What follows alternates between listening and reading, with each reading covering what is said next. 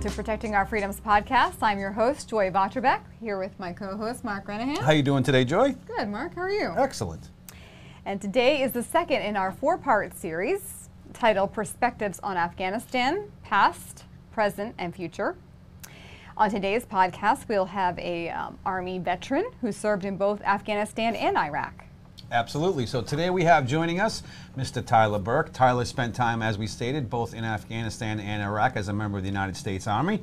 He is retired now and enjoying horseback riding, as Nice. we just found out. But Tyler is here today to tell us a little bit about his career and his experiences in Afghanistan and what he thinks are some of the issues there today. Tyler, how you doing? Oh, great. Thank you. Thank Ec- you for having me. Oh, thanks for coming on. We really appreciate it. So, Tyler, we usually like to just jump right in and have you kind of tell us a little bit about how you got involved um, serving with the Army. Yeah, I was in the Army for uh, an Army National Guard for about 23 years, and I, I started as a as a tanker, and um, and then moved to progressively lighter units. Um, 2003, 2004, I was in the the First Armored Division. I spent about nine months in in Baghdad as a tank platoon leader, and um, if you remember hearing the the Iron Triangle. Um, and then uh, you know, spent some time in Germany and ended up in Afghanistan for the year in uh, 2010. And if you remember the the surge uh, that we had, and I was in RC East, uh, kind of north of Kabul, and um, and then briefly spent some time in Africa in, in 2013. So uh, you know, the first half of my career, I was uh, enlisted, and, um, and I retired as a major. So, Tyler, one of the questions, you know, we're, we're talking about Afghanistan here, and I, I know our last guest, um, she had never traveled out of the country, and Afghanistan was her first uh, foreign trip. Uh, I know, I'm pretty sure you had traveled prior to your time in Afghanistan, but I was just curious, like, what was your initial reaction when arriving in Afghanistan, and what was your overall take on the country in general? Well, you know, I uh, previously uh, deployed, um, but you know, really hadn't. Uh, you know, the first thing when the door opened of uh, the C-130 was to smell the smells and the blast of uh, hot air hits your face. Um, like you know, you know, headed back into the um, into the Super Bowl again um, for a second time. Um, I really knew what we were kind of getting into. The, the, my first deployment, I was pretty young, 23 years old. Um, but then into Afghanistan, I was, I think I was 30, 31 years old. And, um, and we were very high morale. Um, and we, you know, were on a, on a mission. And, um, but I knew the, you know, the, the moments were going to get tough. Um, and, and they certainly did. Um, but we got through it, and um, uh, you know, most of us came home. Now, can you compare uh, Iraq to Afghanistan of the two places? I know there are obviously there are a lot of veterans who have been to both, but you know we, you're the first one I've, I've actually think I've spoken to recently. What, what are the differences between um, Iraq and Afghanistan? Well, really, I, the Iraq War was a, a war um, waged against uh, a single person, Saddam Hussein, and uh, his government. And in Afghanistan, it was a war waged against uh, terrorist groups, um, the Taliban and Al Qaeda. Um, in Iraq, uh, initially, we were basically fighting the remnants of what were the Iraqi special forces. Very very soon thereafter, you know, early in 2004, it really became a proxy war between the United States and Iran. And the, the Iranian, um, you know, Quds Force and you know their their special forces uh, did a lot of training and financing and, and equipping of uh, what was the insurgent enemy that we were fighting in in Iraq. Um, in Afghanistan, we were fighting uh, really basically two major groups: uh, the, the Taliban, which is uh, you know the religious uh, backed, uh, the religious kind of government, and they came to power after the Soviets had um, left Afghanistan, there was a 10 year proxy war between the United States. Um, it, was led by the United States, but it was kind of a coalition of forces. Um, and we backed the Mujahideen um, in Afghanistan against uh, the Soviets. And when the Soviets left, we kind of left as well, um, along with our funding. And there was a vacuum uh, for leadership, and the Taliban stepped in. Um, and they, uh, you know, they, they, live in the 15th century. Really, that's their idea of what the world should be today. Um, and those ideals really don't comport with the Western world. Um, they lent their support to Al Qaeda um, and Osama bin Laden that's, and that's allowed similar. them to. Yep. Sorry. Yeah, it allowed them to operate um, in their country, and and then that was after 9/11. That was our, you know, reason for our invasion um, of, of our conventional forces into Afghanistan that is similar to what our last guest was saying. And um, Tyler, thank you for your service there. And you s- said you were north of um, Kabul. Were you in Bagram area, and did you get to go to other areas in Afghanistan as well? Yeah, I, I was uh, primarily uh, based out of Bagram, um, and our you know I went to uh, Kabul uh, a few times, and uh, the Salang Tunnel, um, or you know, which leads to Mazar-e Sharif, the big big town in the north, mm. um, was kind of the northern part of, of our area. And, um, you know, we were a Vermont, I was in the Vermont National Guard at that time, and we went over as a brigade.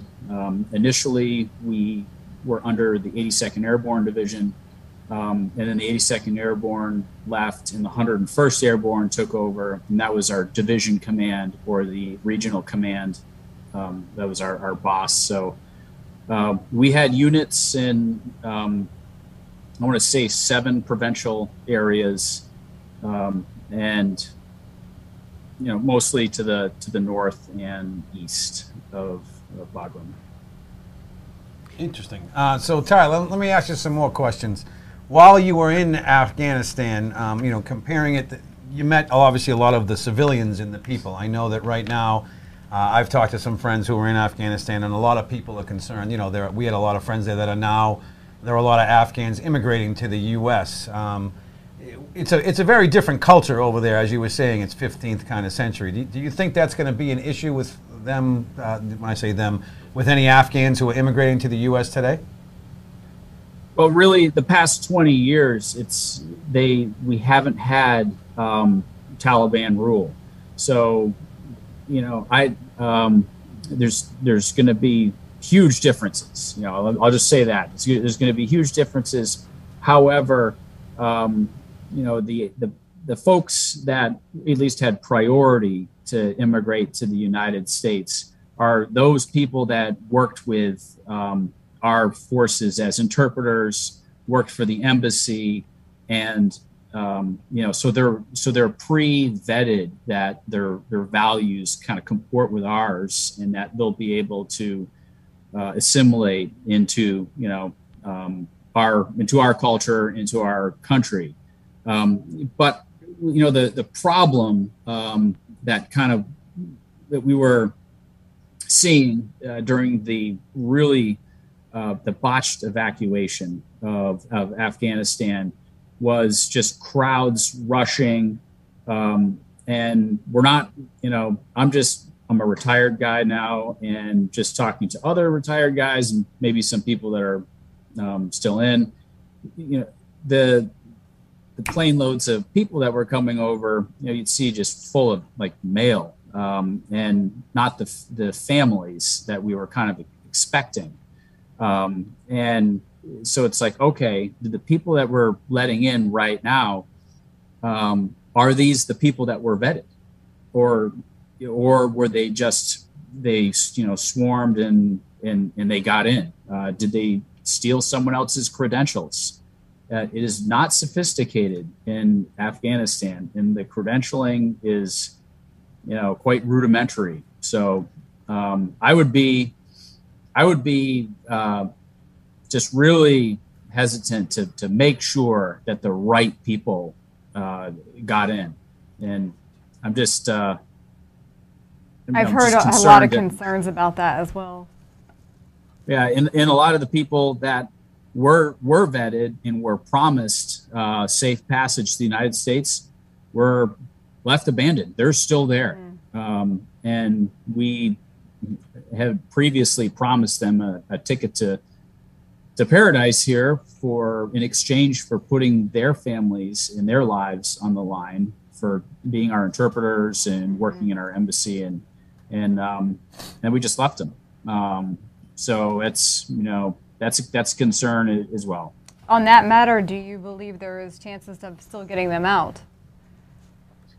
Uh, at, absolutely. You know, as long as there is a um, a person that's alive, there there's hope for getting them out, and um, you know, there's there are efforts I think that are underway as we speak. Um, but you know, I I certainly think more can be done. Um, a lot more could have been done to prevent this uh, if we had retained the Bagram airfield before mm. collapsing that um, down into to Kabul. Mm. That was the strategic error here. That's a when question gave, I had myself. Yeah, um, you know when uh, as soon as uh, the it was reported in the news that um, the Bagram airfield had been given up, mm. but we hadn't evacuated yet, and we were pulling back to Kabul. Um, you know, the a lot of us vets were. Um, sorry, it's, it's, you know, it, you know, we were talking. Um, it's an emotional thing mm. uh, for a lot of us because. Sorry. No, no, Tyler, no, don't, no, we understand, Tyler. we understand. It, it's you know, it's we we knew right then it was going to be a total disaster, and it hadn't really hit the fan yet. Um, and, and, and, but we knew because the airfield in Kabul is it's in a city, and there's no way um, to easily defend that um, and to facilitate the evacuation of, of, people because as soon as you step one foot outside the gate or or the wire uh, you're in enemy territory. Where in Bagram, that airfield is surrounded by miles and miles and miles of open desert. So uh, people just are going to be covered. Uh, it's very easy to get people into Bagram airfield to get them out. Um, and there's thousands of our security forces that were there that would have been able to facilitate that. Um, and and then the question went up okay, why did the, uh, the chairman of Joint Chiefs of Staff, Mark Milley, who's a very competent infantry uh, officer, um, SF uh, officer, he very basic um, military uh, strategy blunder. Why did he allow this to happen? Uh, you know, there's in the military when you're given an order by a superior officer, it's incumbent upon you to make sure it passes uh, the electric Kool-Aid acid test. Of it uh, is it legal? Is it moral? Is it ethical? And um, if it violates one of those, then it's an illegal order, um, is what we consider it. So you have then an obligation um, to disobey that order or just press pause, seek further clarification. Uh, and, and this didn't happen in, in Afghanistan. And you know, we really saw the future about three weeks out, I think, uh, and we we saw it really unraveling very quickly.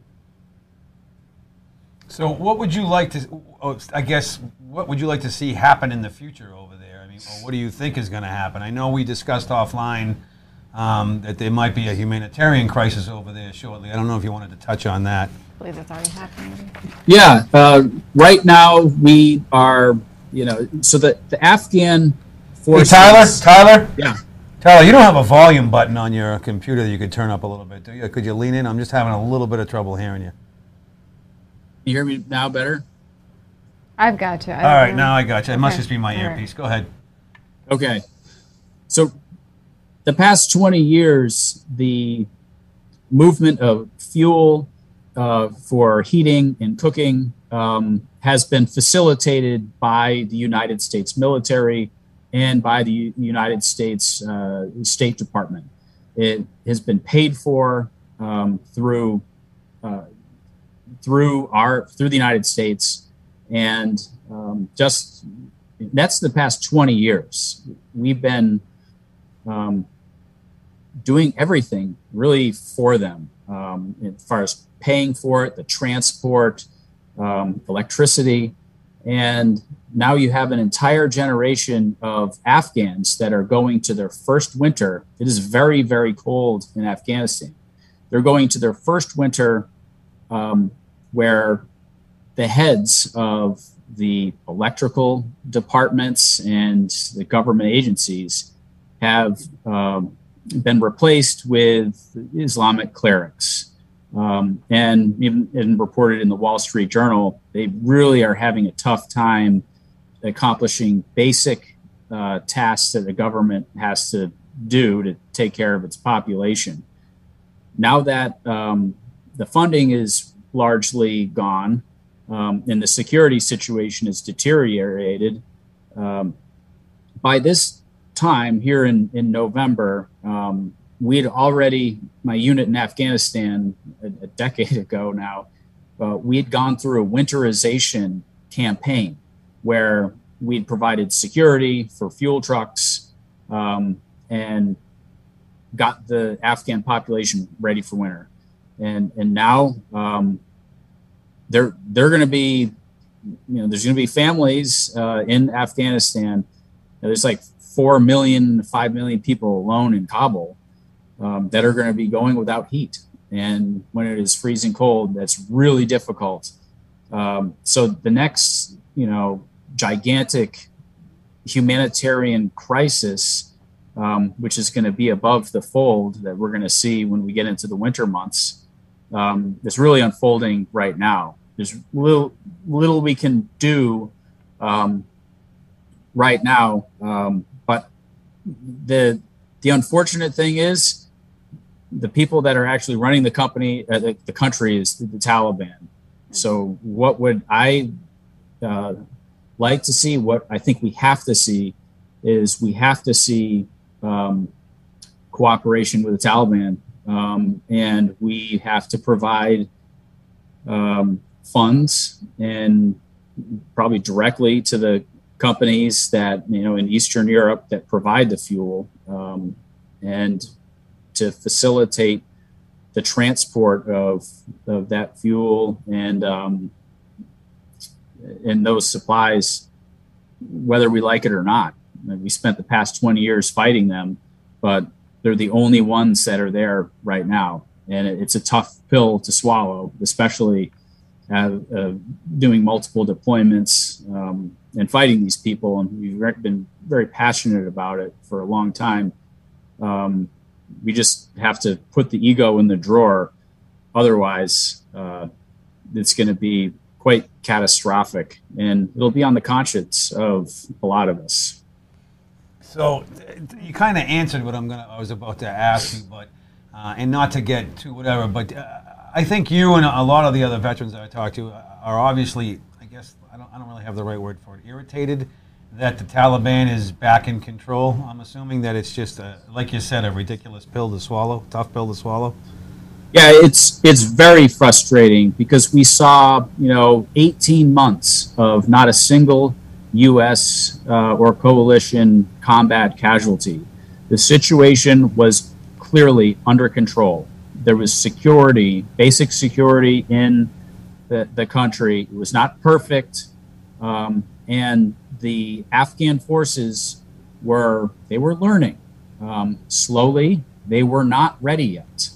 Uh, we, it is it is a fact that our intelligence agencies and our our service operations personnel have had provided feedback to uh, the leadership, the civilian leadership that controls the U.S. military, that the Afghan forces were not ready to handle their own security. You know, when you when you break it, you buy it. It takes years uh, to rebuild um, a nation. And if it was going to be a you know a foreign policy change that we don't do nation building um, going forward, I you know that's that's great. I really don't think we should be you know personally involved in in nation building. Um, it, but when you're already 20 years into um, a really kind of a disaster, that um, you need to see it through. Would it take three, five, ten more years? Um, it's hard to hard to tell. Probably, maybe, um, but we it was critical that the Afghans be able to defend themselves first against um, in a, a, very capable enemy, and we did it such that um, we handed over $80 billion worth of U.S. military equipment. Uh, this is the latest and greatest stuff. Um, this is what our infantry, armor, and aviation units use. $80 billion um, in a matter of days went from the Afghan National Army um, and Air Force and was handed over uh, incomplete to the Taliban. They have Black Hawk helicopters, mm. they have Humvees, uh, they have our uniforms, they have um, M4 carbines, 50 caliber machine guns, all ready night vision, color night vision, and they have a fully equipped military, um, at least the equipment. And uh, it's, it's, unbelievable, Tyler, what they did there. And yeah. I, you know, I have two questions here. Like you mentioned about they weren't ready yet. Um, we don't hear as much about Afghan and what's going on exactly, but is there any resistance forces still putting up a fight to your knowledge? Uh, not to my knowledge. I, I don't receive any up to the minute um, reports, but we do know uh, in, in, as soon as the the country fell, um, I had actually floated up through some friends that are still serving uh, the Panjshir, Panjshir River Valley. I spent a lot of time there. That was the last holdout that actually fell. And for a couple of weeks after the fall of Afghanistan, um, that that valley, um, that river valley is is kind of a highway that uh, goes up to a country to the northeast, uh, uh, Tajikistan.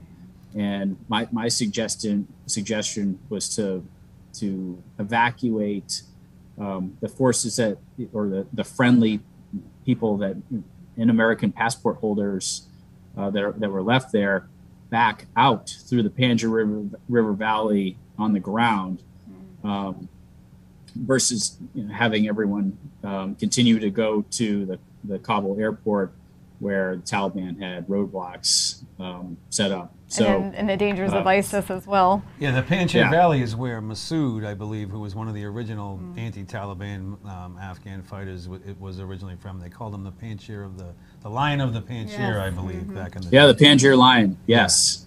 Yeah. A- absolutely. And, you know, we spent a lot of months preparing for our Afghanistan fight and uh, read read quite a few books. Like the the bear went over the mountain and studied these um, ambush sites and read about these former Mujahideen commanders.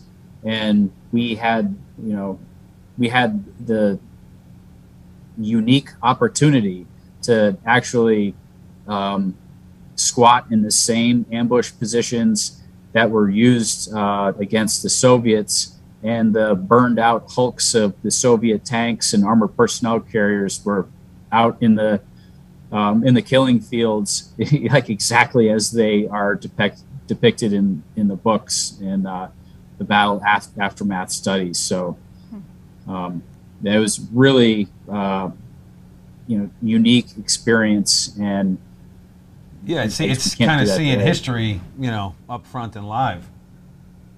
It, exactly and getting access to places in the world and, and cultures uh, that um, you know you can't go into Afghanistan today. I mean, it's terrible so, it is that to have had gone to war and stuff.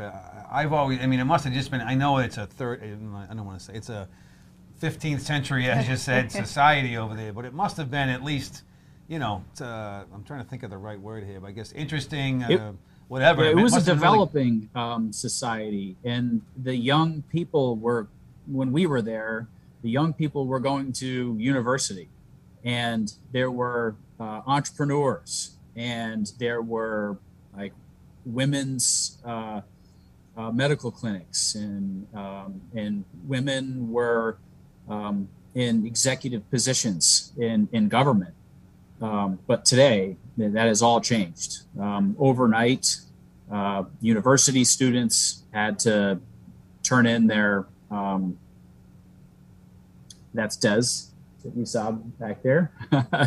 My wife, uh, Des, was in the army for six years as well.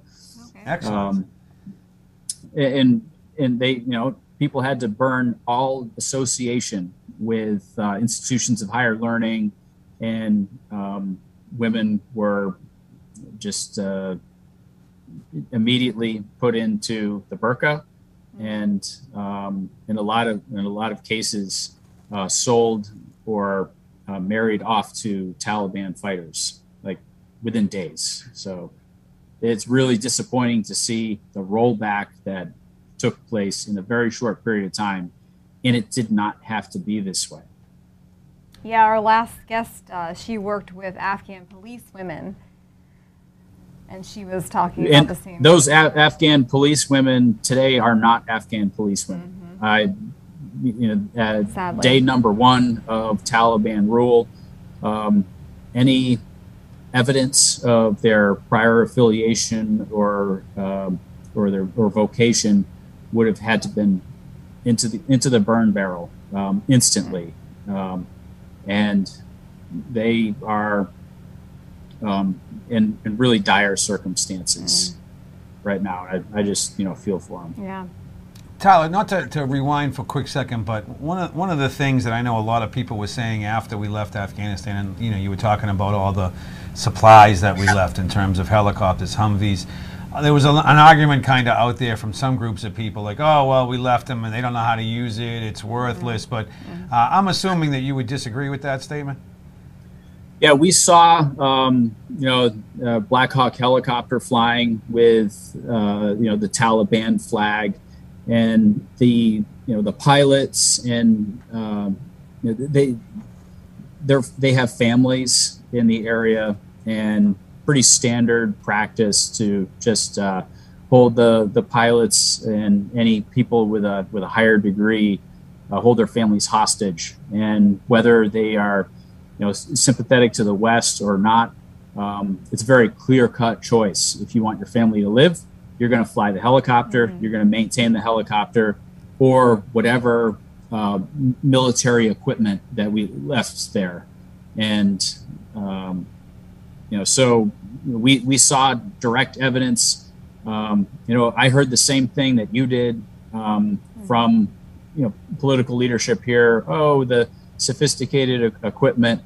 Um, that just isn't true. And uh, their ability to obtain repair parts is is certainly terrible. You know, and they're not going to keep the aircraft flying for long. That's for sure. But what we found in 20 years of war, you know, these battles are are not um, won or lost with very sophisticated equipment. Um, it comes down to a lot of uh, footwork in and out of the valleys with machine guns and really a lot of uh, the same equipment that's been around since the Second World War.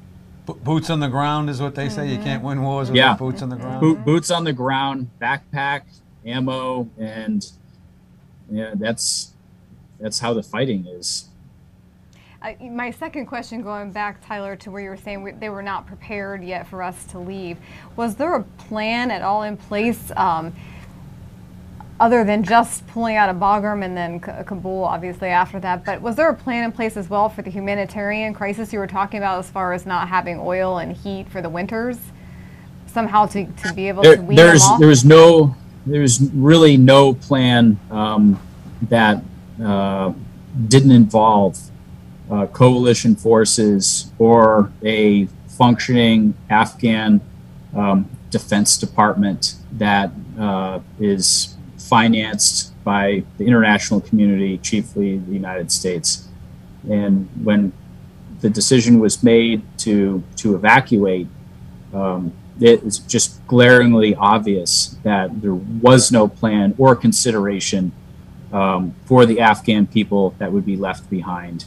And um, and as we saw, and as we were embarrassed on the national stage, mm. we left hundreds of um, Americans with United States passports um, behind. Mm-hmm. And to this day, uh, the, the, last time I saw in the, the journal um, reports of over 200 uh, passport holders still in the country. And I think the current administration just wants the problem to go away, wants the American people to get bored and forget about it. Mm.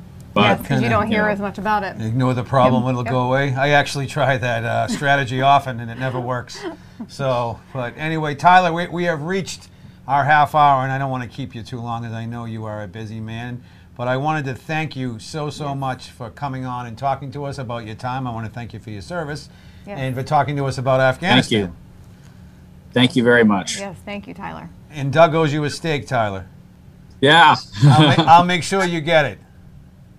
Thank you very much. All right. Well, Tyler, listen, we want to thank you so much for coming on. For all you watching at home, you can follow us on Facebook at Protecting Our Freedoms. We're on YouTube, Rumble, all of the social media platforms. This was part two in our four part series on Afghanistan. We'll be coming back to you next Tuesday after this with yet another part of our series, and we wanted to thank you for coming in. Once again, we had Tyler Burke. Tyler is a retired Army veteran who spent, who served both in Afghanistan and in Iraq. Joy, you want to take us Yes, thank you to our listeners, and join us again next time as we bring you the stories on protecting our freedoms. Thank you so much. Have a great day.